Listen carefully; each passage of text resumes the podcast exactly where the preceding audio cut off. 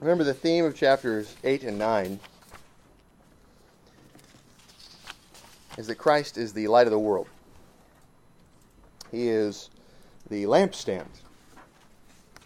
And what we found in the beginning of chapter 8 was this discourse about the adulterous woman and the attempts to condemn her without proper due process, but also the requirements that witnesses put their hand to cause the harm that they seek to bring to a person, right? The law of Moses requires that the witnesses against a person put their hand to the punishment. And so Jesus, when he is brought this woman, he responds by saying, Okay, you know, he was without sin through the first stone. Remember, this is the idea of those witnesses who are lawfully able to do this duty, those witnesses that are found to be trustworthy witnesses. The rest of the chapter follows out this issue of trustworthy witness. And in the rest of John 8, there's this discussion about Jesus being a true witness.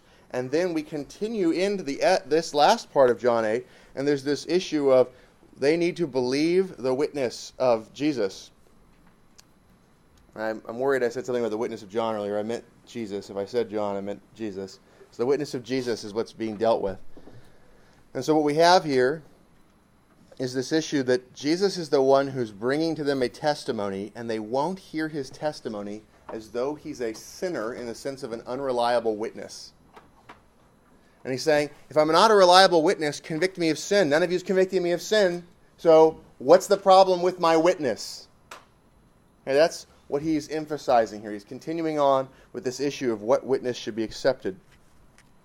So he's bringing testimony to them about their own unbelief there's some people that started to believe some of what Jesus is saying. They seem to be making a profession that they believe Jesus. And so we get into verse 31, and Jesus said to those Jews who believed him, right, whether they said they believed or whether they believed some things about him, but not necessarily the gospel, or maybe they believe the gospel, but they are still frustrated about these other things that he says. The point is, he seems to be dealing with them as though they've made a profession, and it, it's not credible. Because what he goes on to do is to challenge them on it and push them to deal with changing their works, which is how you deal with a person who makes profession and then behaves in a manner to contradict the profession.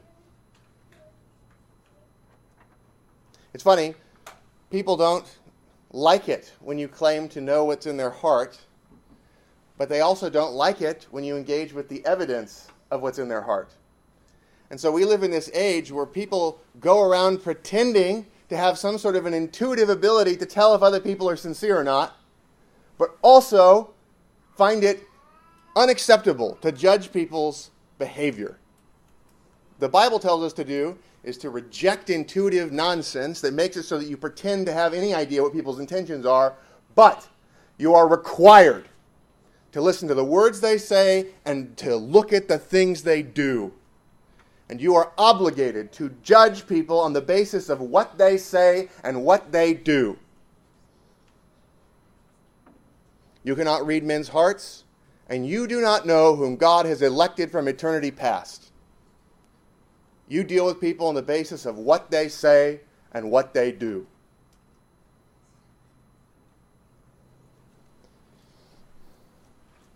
Verse 31 Then Jesus said to those Jews who believed in him, if you abide in my word, you are my disciples indeed, and you shall know the truth, and the truth shall make you free. The common heretical way of reading this is Jesus is saying, if you persevere in the faith, then you actually have real faith. Brothers, if you have faith today, you will have it tomorrow. That is a promise of the Lord Jesus Christ. Perseverance is not the thing to be added to faith that makes it saving. Perseverance is a promise that comes with saving faith. Nobody will ever believe the gospel unless the Holy Spirit causes them to. And if the Holy Spirit causes them to, He will not let them go. If you abide in my word, you are my disciples indeed. What is he saying? He's dealing with the credibility of testimony. If you are these people who profess Jesus, if they keep coming back, even when he says his hard words, then they are giving evidence that they are indeed his disciples. Now, an alternate way of reading this that is not heretical, but I don't think is what the t- sense of the text is, is to say, well, all that abide in his word are actually people that believe, and everybody who believes is going to abide. Okay, that's, that's not systematically a problem, but I don't think that's what's being talked about in the context. The witness is the context. And you shall know the truth, and the truth shall make you free. So, people who keep coming back to hear the word, that word is going to build up in them into the knowledge of the truth, and the truth will make them free. Are you struggling with some sin? Are you struggling with joy? Do you struggle with doubt? Continue to come to the preaching of the Word. Read the Scriptures. Meditate on the Word of God. And those doubts will be torn down like the idols that they are. The falsehoods and the weakness and the sin will be rooted out of you. It will be a Word that comes in like a living water and it will cleanse your soul. You will know the truth, and the truth will make you free. The knowledge of the truth is that which frees you from the dominion of sin. All of your sins are because of errors or ignorance. You believe some lie, or you do not know some truth that you need to know. And so the slavery to sin is removed by the knowledge of the truth. And they answered him, We are Abraham's descendants. We've never been in bondage to anybody. How can you say you will be made free? Right? You could see somebody saying, We're Americans. We've never been slaves. We are free men. Our forefathers were Christian men, pilgrims, Puritans. We have never been slaves to anybody. You are not a person who is not a slave to sin because you're American or because you're forefathers or because you have a godly father now. You can have the most godly patriarch on the planet, but unless the Holy Spirit illuminates your mind and gives you a saving faith, you are as much a slave to sin and to the devil as anybody else. It is not who your fathers in the flesh are. It is not who has adopted you or made you an heir, unless that adoption is by God the Father. Jesus, in verse 34, Jesus answered them, Most assuredly I say to you, whoever commits sin is a slave of sin, right? You're a slave of whom you obey. Are you obeying slavery? Are you obeying slavery to sin? Are you a slave to sin? If you sin, you are a slave to sin. A slave does not abide in the house forever, but a son abides forever. Therefore, if the Son makes you free, you shall be free indeed. The house of God is the church. The house of God is the church. The house of God is the church. Now, there are some people that come into the house and they do not believe. They might say they believe. They might have been raised in a grand old house. But anybody who does not actually have a saving faith on the day of judgment will be removed. At their death, they will be removed. Though they remain in the visible church all their life. It is not mere church attendance or church membership. It's not baptism or the Lord's Supper that causes a person to be saved on the day of judgment. It is the grace of God, which is with certainty known to be yours if you have faith. All who believe the word of the Lord Jesus Christ are saved, and no others.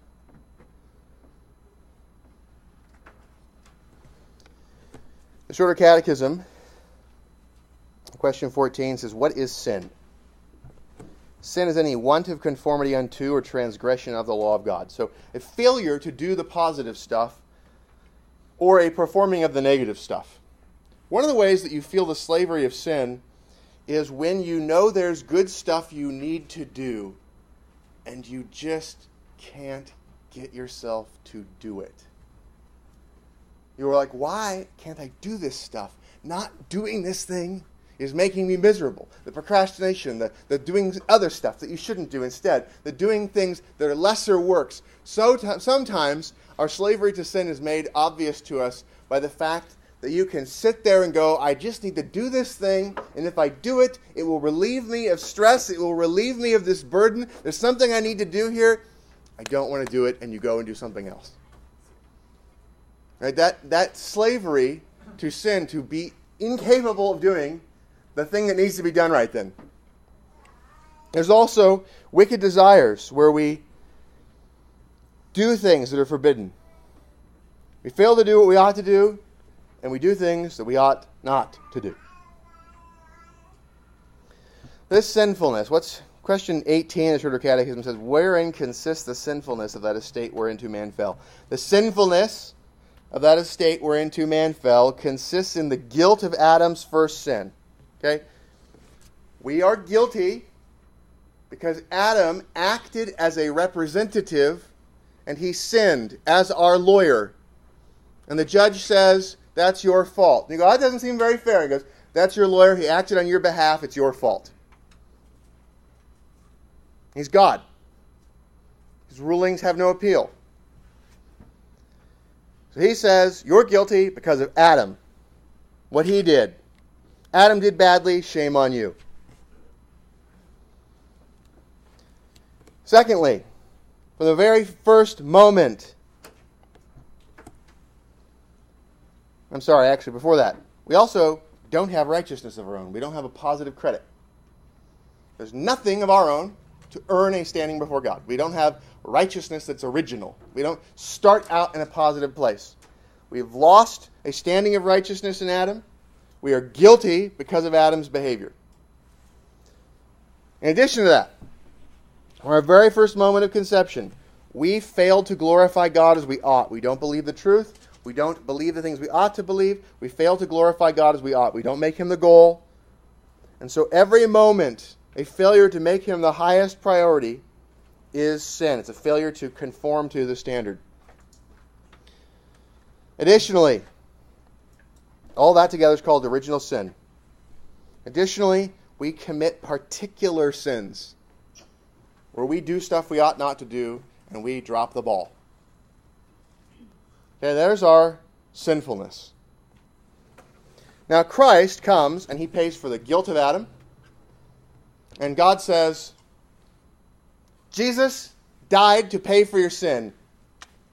You're innocent. Does it seem everybody's real happy with that one? Less happy about you're guilty for what Adam did. Okay, but if you don't believe that you're guilty for what Adams did, you don't understand, and you can't accept the legal structure that makes it so that you're innocent because of what Christ did.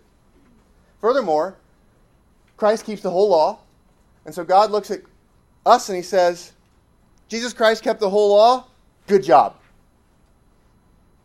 Didn't feel good when he said bad job for what Adam did. Feels real good when he says good job for what Jesus did. Now, our corrupt nature, that is being solved by the work of the Holy Spirit to change our nature. That change is guaranteed. He gives you saving faith, He's going to keep changing that nature. That change of nature is not the grounds of your righteousness. The grounds of your righteousness is Jesus keeping the law. The basis, like the credits that, that God looks at, is the work of Jesus Christ, not the work of the Holy Spirit inside of you. It's not the work of the Spirit inside of you that's enough. It's not you being morally transformed that's enough. It is the works of Jesus Christ done outside of you that is the basis, the grounds, the credit that is looked to. But we have the problem of guilt dealt with, the guilt of sin. We also have the corruption of sin dealt with by the transforming work of the Holy Spirit. And that results in particular acts that are good done in faith that results in fruit. And the fruit is not faith, the fruit comes from faith. If you mix the fruit with faith, you have made faith into faithfulness. If you mix moral transformation with the credit of the Lord Jesus Christ, you mix sanctification and justification. The distinctions are key. These distinctions are the difference between a true gospel and a false gospel. Now, question 19 of the Shorter Catechism says, What is the misery of the estate whereinto man fell?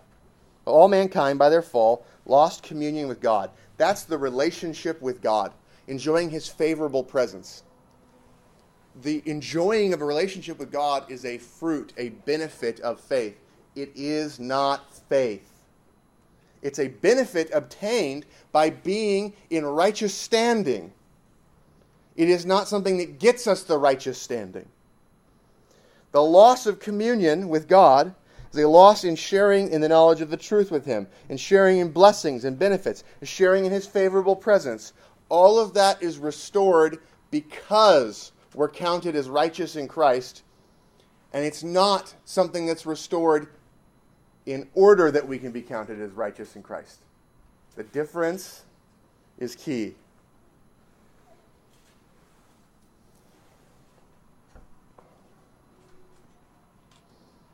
Now, all mankind is under the wrath of God in the sense that we deserve his hatred. Wrath means hatred, curse means harm.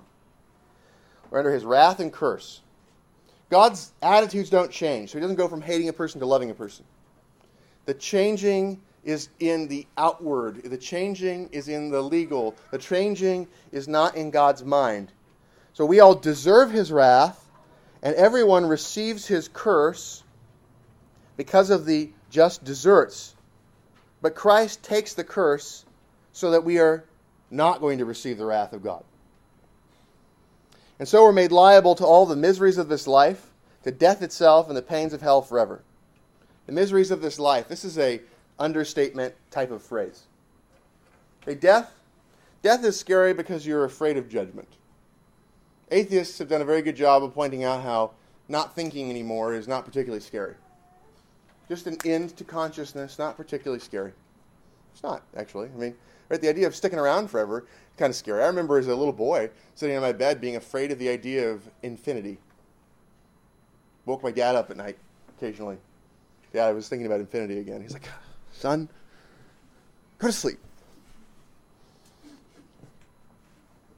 So, this idea of thinking about going on forever, if that's not a joyous condition, that's terrifying. Going on forever without it being a joyous condition is terrifying. The miseries of this life include meaninglessness, boredom, guilt, the idea of, of chasing after stuff and having it become less and less fulfilling. The mystery of things go away, and so everything becomes boring and old. That idea, the miseries of this life, Without God, without infinite meaning to pursue, without an increasing knowledge of God to chase down things and to have increasing wonder and to see how things fit together so the system becomes more and more glorious. The miseries of this life are terrifying. And even if you did not have external suffering imposed by God as a tormentor in hell, which he is, it would still be horrifying to go forever without the knowledge of God.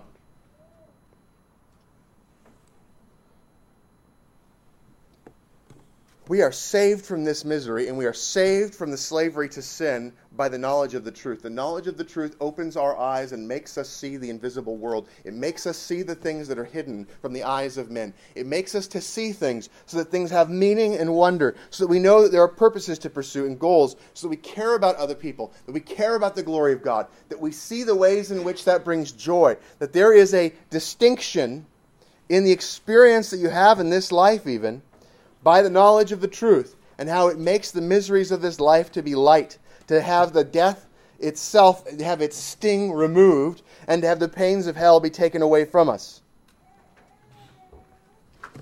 Disillusionment with sin sets in, and we start to cry out to God to free us from it. The outward and ordinary means of grace are the means of being freed, they're the means of sanctification. So the Word of God the sacraments, prayer, and all the ordinances that God gives to us, those are things that when we have faith and they are used, they start to cleanse away the wicked desires, filthy affections, and they start to transform us and they free us. They take away the chains, the shackles of sin. They make it so that we are able to run with strength.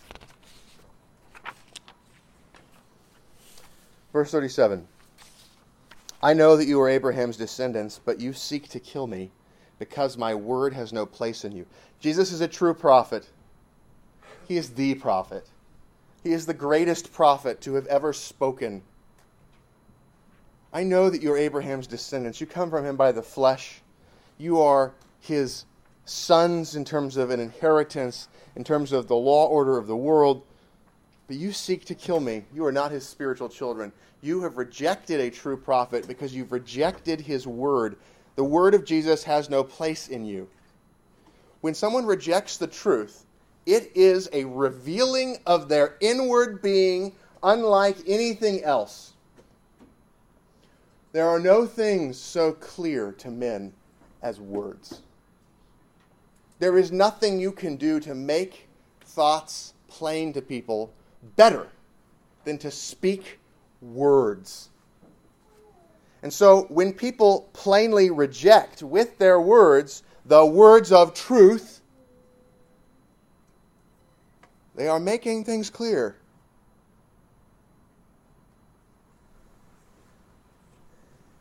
I know that you're Abraham's descendants, but you seek to kill me because my word has no place in you. The seeking to kill is action that comes out of the beliefs. Actions are less clear than words. And yet, when actions are plain in terms of opposition to truth, those actions become, when they're plain, more powerful evidence than the words, right? Somebody can say, I love you while trying to kill you, and you would not believe the words and you would believe the actions. Now, somebody might be trying to kill you because they think that you're somebody else, right? You, somebody breaks into your house, you have a tendency to think that they're a person who's there to harm you. You do some violence against them to defend yourself, and then you realize it was not the person that you thought was there. It was not the person that you thought was a danger Instead, it was somebody who had a right to be there, breaking in because they locked themselves out. Okay, that could be a confusion point. Your attacking of them would not be a statement that you hate them, it would be a confusion. But when it's clear what somebody is doing, what somebody's saying, what somebody who somebody is, actions can become clear too. And so in Jesus' case, he's made himself plain who he is. He has spoken his words with plainness. And these people are Abraham's descendants, but they're not his spiritual children. They're seeking to kill a true prophet without justification. Verse 38 I speak what I have seen with my father, and you do what you have seen with your father. Okay, so these words are what Jesus has seen with his father. And these actions are a result of what is seen with their father. So Jesus' father is God the Father. Who's their father? Well, he tells us it's Satan. They answered and said to him, Abraham is our father. And Jesus said to them, If you were Abraham's children, you would do the works of Abraham. If you were Abraham's children, you would do the works of Abraham. But now you seek to kill me, a man who has told you the truth, which I heard from God. They want to persecute him for the doctrine that he is preaching their desire to persecute him for the doctrine that he is preaching is something that evidences the fact that their father is not God. Their father is Satan.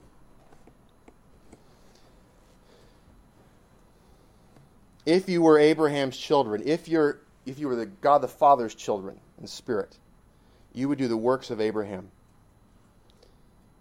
It's funny, works aren't a part of faith, but they do give evidence to the profession of faith. They do give evidence to the profession of faith.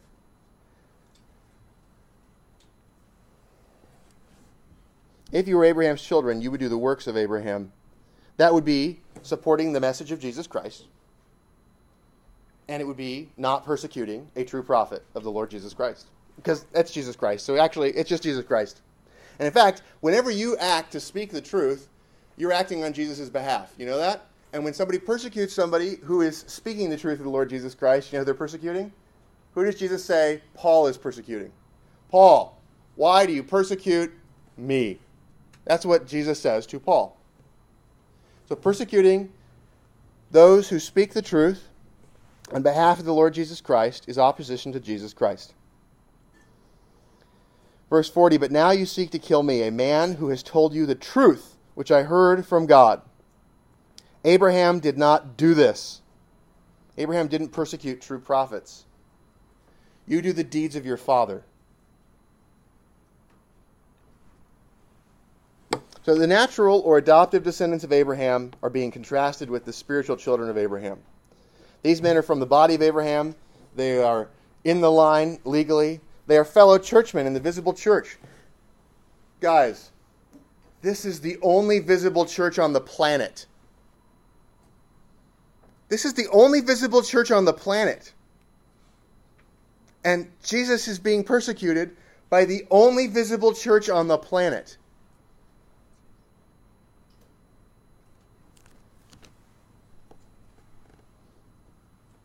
The thing that makes you a child of Abraham is sharing an intellectual union of faith in the saving knowledge.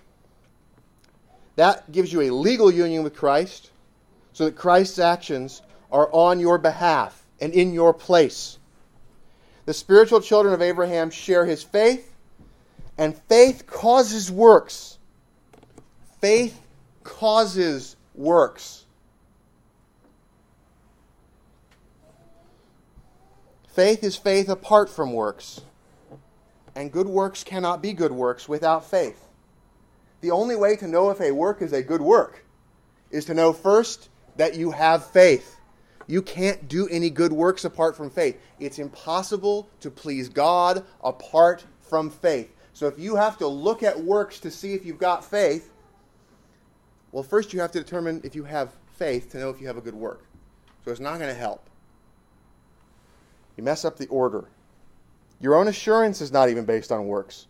The only thing that's based on works is the other person judging your profession. Your justification is by faith alone. Your assurance is by knowing that your faith is what's taught in the scriptures. And the way that somebody else accepts your profession is by looking at your works. That is the role of works it's also the good life. And when you fail to do works, you will be miserable. When you chase sin, you will be miserable.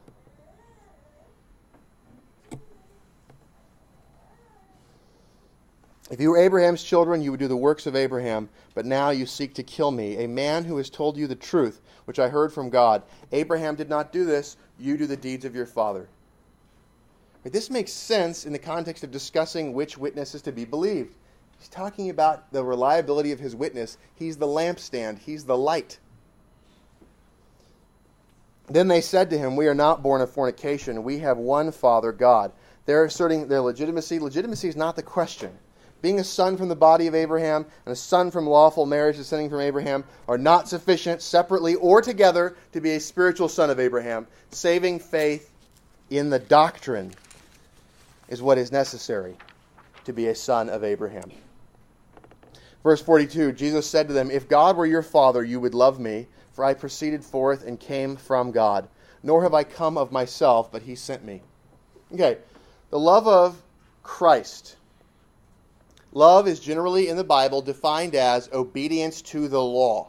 If you love me, keep my commandments. That's what we're told. The law, not the gospel, is summarized in love God, love neighbor.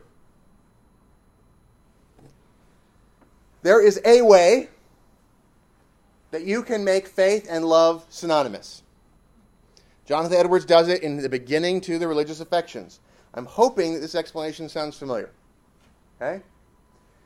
If love is merely defined as what you value in your heart, then obviously, when you believe that God is God, by definition, you think He's the good. And the good, the highest value thing, by definition, is the thing that you value the most or you see as most valuable. So, in the sense that saving faith includes seeing the Lord Jesus Christ as valuable above all else, sure, saving faith is love. But unless somebody explains it that clearly to you, that clearly, be worried when someone says faith is love. Love is generally the law. It's your obligation to keep the commandments, to seek the glory of God by keeping the commandments. We are still talking about this idea that the reason it's obvious to Jesus in his human nature that these men are not saved is because they don't love him. And guess what? Works are for a credible profession of faith, and their testimony should not be believed, but Jesus's should. That's the subject. For I proceeded forth and came from God. Right? You should love me. I'm a true prophet. I came from God. Nor have I come of myself, but he sent me. Why do you not understand my speech? Because you're not able to listen to my word. They, they don't understand him because they're not able to listen. What does that mean? Does that mean they're physically deaf? They seem to be hearing him. They seem to be responding to words he's saying. They're quite offended about assertions that they are not the true sons of Abraham. They seem to be hearing it with the auditory nerve. And it's hitting another nerve. The issue is not their inability to hear the physical words. The problem is they are dark in their hearts and they do not understand and do not believe. They understand some things he's saying, but they don't understand all of it and they don't believe him. You are of your father the devil, and the desires of your father you want to do. Most of Jesus' conflicts are with churchmen who pretend to be defending orthodoxy and they persecute him on the grounds of defending orthodoxy. The fathers, the fathers, the fathers, the elders, the elders, the elders. The tradition of our elders says this, and you are asserting these doctrines that are contrary. It happens with the Sabbath, where Jesus teaches the true doctrine of the Sabbath. It happens with his claim to be a prophet it happens with his claim to be the Son of God. Why do you not understand my speech? Because you are not able to listen to my word. You are of your father the devil, and the desires of your father you want to do. He was a murderer from the beginning and does not stand in the truth because there is no truth in him. Why do people not stand in the truth? Why do people not behave in a manner that supports the truth? Because there's not truth in them because there's not truth in them. When we speak a lie, sorry, when he speaks a lie, he speaks from his own resources, for he's a liar and the father of it. We have, as human beings, no ability to know or speak the truth of our own resources. We are naturally sons of Belial. We are naturally sons of Satan. And it is only when our nature is changed by the work of the Holy Spirit that we have any resources to be able to speak the truth. When the Holy Spirit gives us faith, He is changing us so that now we have truth within us and we might speak the truth.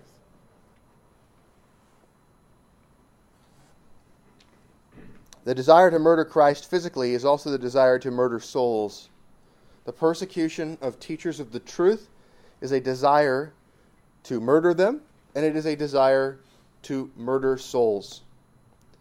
False teachers desire to fleece the sheep. False teachers desire to fleece the sheep. You do not just go up to people and assume they're false teachers and assume that they want to fleece the sheep. But when people give evidence that they are false teachers, then you know they want to fleece the sheep.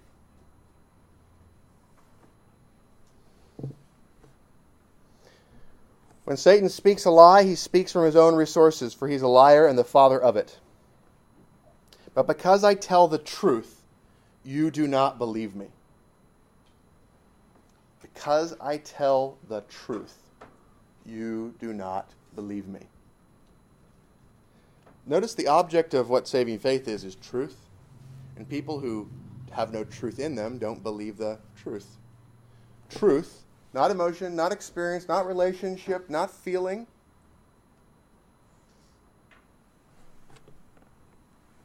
Is the object of faith. Jesus Christ is the truth. He is the object of faith. The Word of God is the truth. It is the object of faith.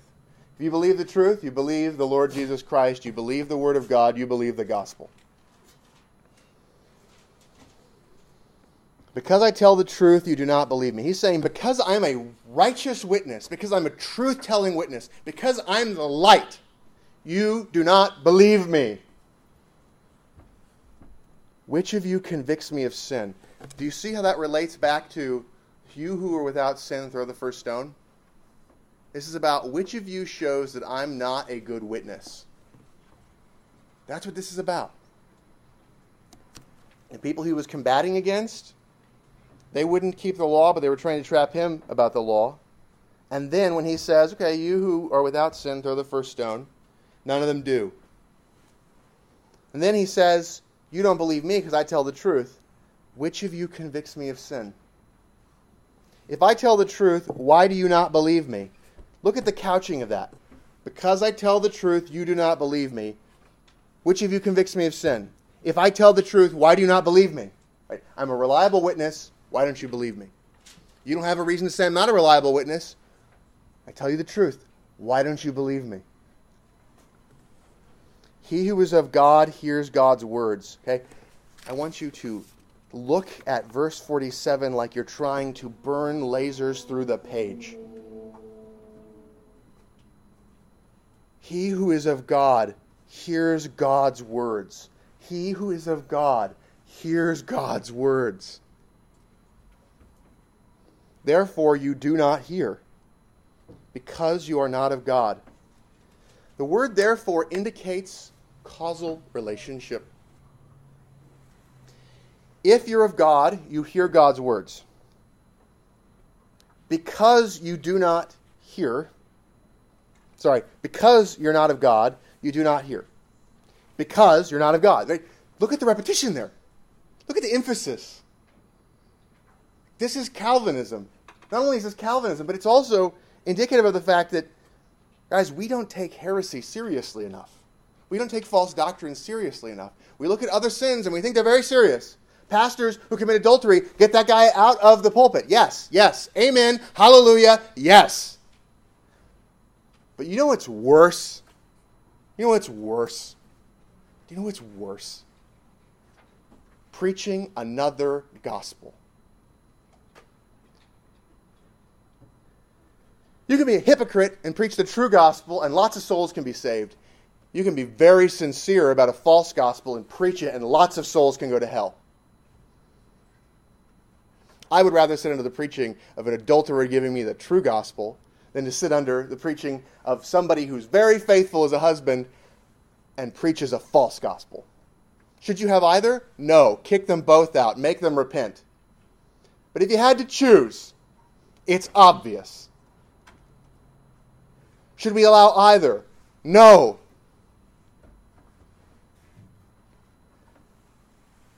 No. But we don't get that doctrine is the principal thing, therefore, get doctrine.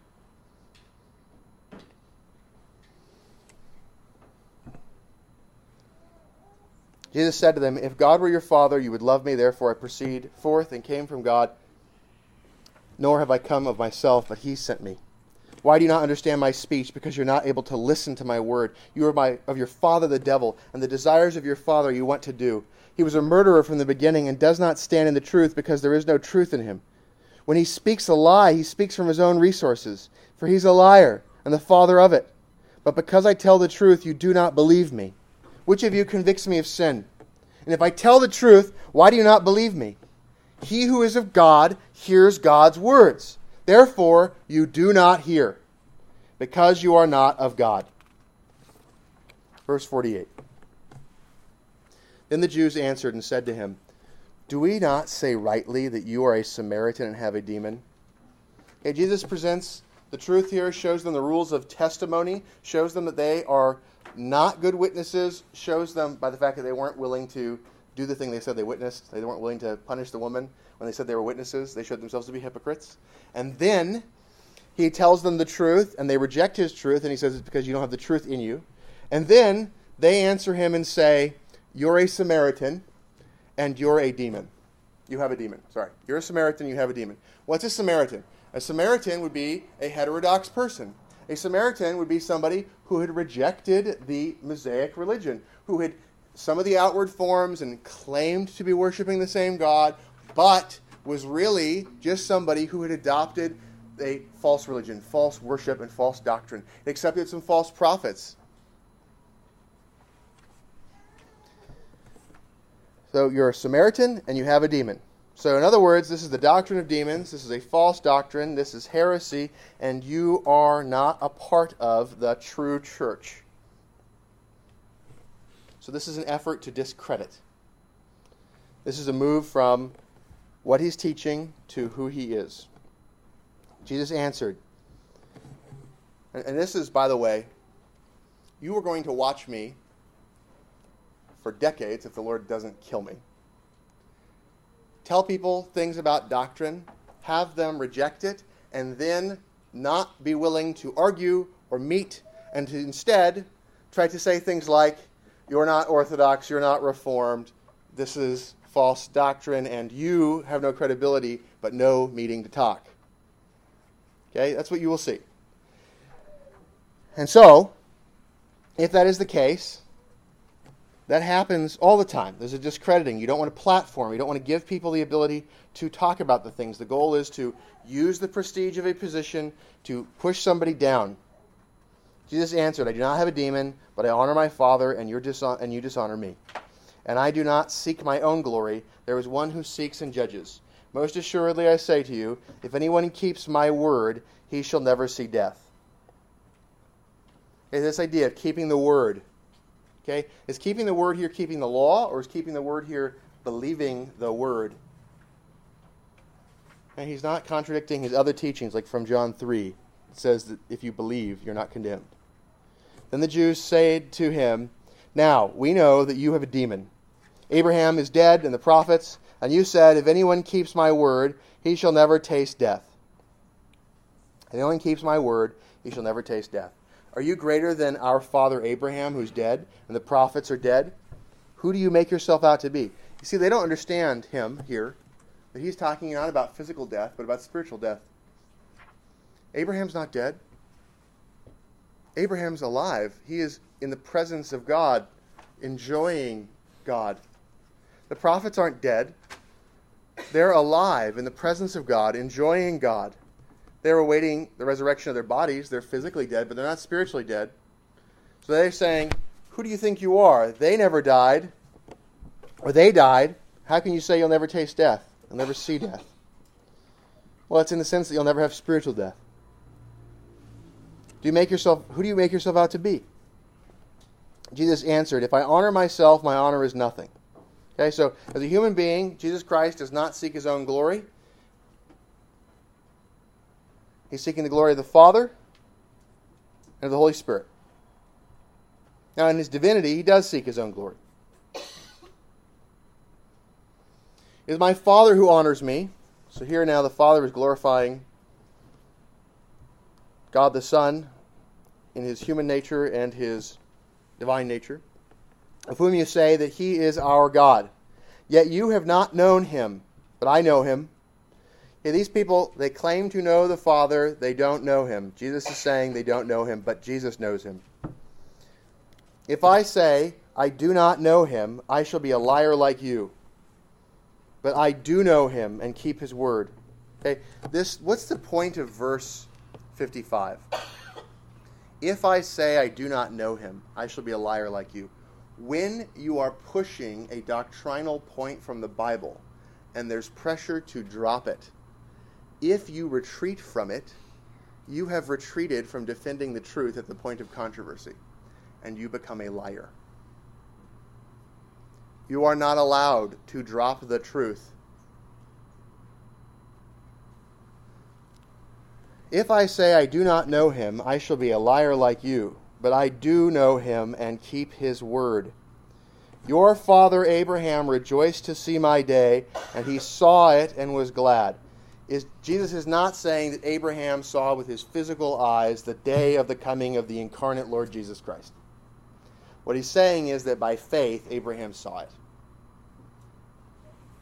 Verse 57 Then the Jews said to him, You're not 50 years old, and have you seen Abraham? And Jesus said to them, Most assuredly I say to you, before Abraham was, I am. Jesus doesn't go back to correct their failure to follow what he's saying. He doubles down on the controversy and says, I am God. Then they took up stones to throw at him, but Jesus hid himself and went out of the temple going through the midst of them, and so passed by. He shows, by the intensification of the conflict, who does not have the truth in them. That is what he does. Comments, questions, objections from the voting members and those with speaking rights?